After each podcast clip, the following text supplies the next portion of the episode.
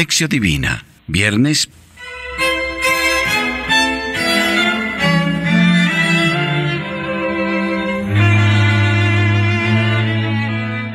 Oración inicial.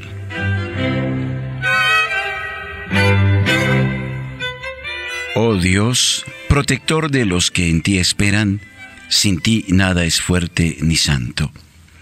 Multiplica sobre nosotros los signos de tu misericordia para que bajo tu guía providente, de tal modo nos sirvamos de los bienes pasajeros, que podamos adherirnos a los eternos. Por Jesucristo nuestro Señor. Amén.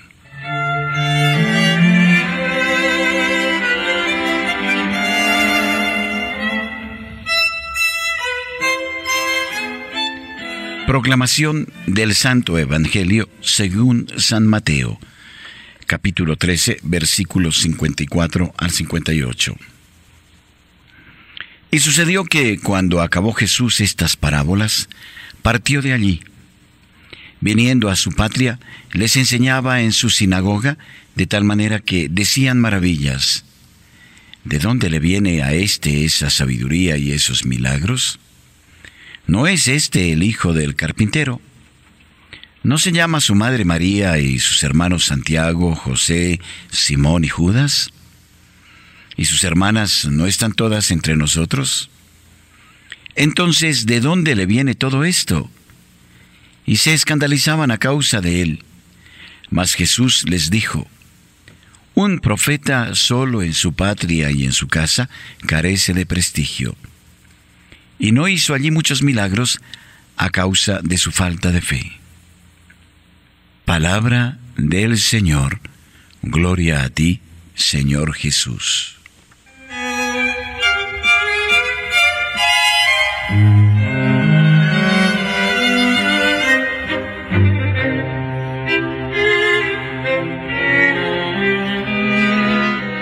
Reflexión. El Evangelio de hoy narra cómo fue la visita de Jesús a Nazaret, su comunidad de origen. Él pasó por Nazaret y su estadía allí resultó ser muy dolorosa. Lo que antes era su comunidad, ahora ha dejado de serlo. Algo cambió. Donde no hay fe, Jesús no puede hacer milagros. Mateo 13, 53 hasta la primera parte del versículo 57. Reacción de parte de Nazaret ante Jesús. Siempre es bueno volver a la propia tierra. Después de una larga ausencia, Jesús también vuelve y, como de costumbre, en el día de sábado se fue a la reunión de la comunidad. Jesús no era coordinador, pero tomó la palabra señal de que las personas podían participar y expresar su opinión. La gente quedó admirada, no entendía la actitud de Jesús. ¿De dónde le viene a éste esa sabiduría y esos milagros? Jesús, hijo del lugar que ellos conocían desde niño, ¿cómo es que ahora es tan diferente? La gente de Nazaret queda escandalizada y no lo acepta. ¿No es este el hijo del carpintero? La gente no acepta el misterio de Dios presente en un hombre común como conocían a Jesús. Para poder hablar de Dios tenía que ser diferente. Como se ve, no todo anduvo bien. Las personas que hubieran tenido que ser las primeras en aceptar la buena noticia son las que se obstinan en rechazarla. El conflicto no es con los de fuera de casa, sino también con los parientes y con la gente de Nazaret. Ellos no aceptan porque no consiguen entender el misterio que envuelve a la persona de Jesús. No se llama su madre María y sus hermanos Santiago, José, Simón y Judas. Y sus hermanas no están aquí con nosotros. Entonces, ¿de dónde le viene todo esto? No lo podían entender. Y Jesucristo reacciona ante la actitud de la gente de Nazaret. Él sabe muy bien que nadie es profeta en su patria y dice, un profeta solo en su patria y en su casa carece de prestigio. De hecho, allí donde no hay aceptación, donde no hay fe, no se puede hacer nada. Los prejuicios lo impiden. Jesús mismo, aún queriendo, no puede hacer nada. Queda asombrado ante la falta de fe.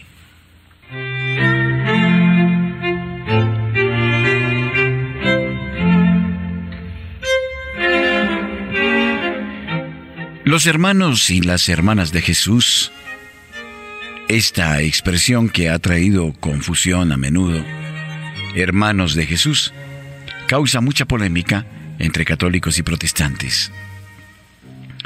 Basándose en este y en otros textos, los protestantes dicen que Jesús tiene hermanos y hermanas y que María tiene más hijos. Los católicos dicen que María no tuvo más hijos. ¿Qué pensar de todo esto? En primer lugar, las dos posiciones, tanto la de los católicos como la de los protestantes, tienen argumentos tomados de la Biblia y de la tradición de sus respectivas iglesias. Por ello, no conviene reñir o discutir esta cuestión solamente con argumentos de la cabeza. Se trata de convicciones profundas que tienen que ver con la fe y con los sentimientos de ambos. El argumento solo de la cabeza no consigue deshacer una convicción del corazón. Irrita y aleja. Aun cuando no estoy de acuerdo con la opinión del otro, tengo que respetarla. En segundo lugar, en vez de reñir en torno a los textos católicos y protestantes, deberíamos unirnos mucho más para luchar en defensa de la vida creada por Dios, vida tan desfigurada por la pobreza, por la injusticia, por la falta de fe deberíamos recordar algunas otras frases de Jesús. He venido para que todos tengan vida y la tengan en abundancia.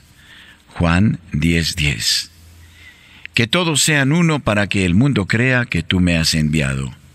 Juan 17:21. No se lo impidan. Quien no está contra de nosotros está a favor. Marcos 10, 39, 40.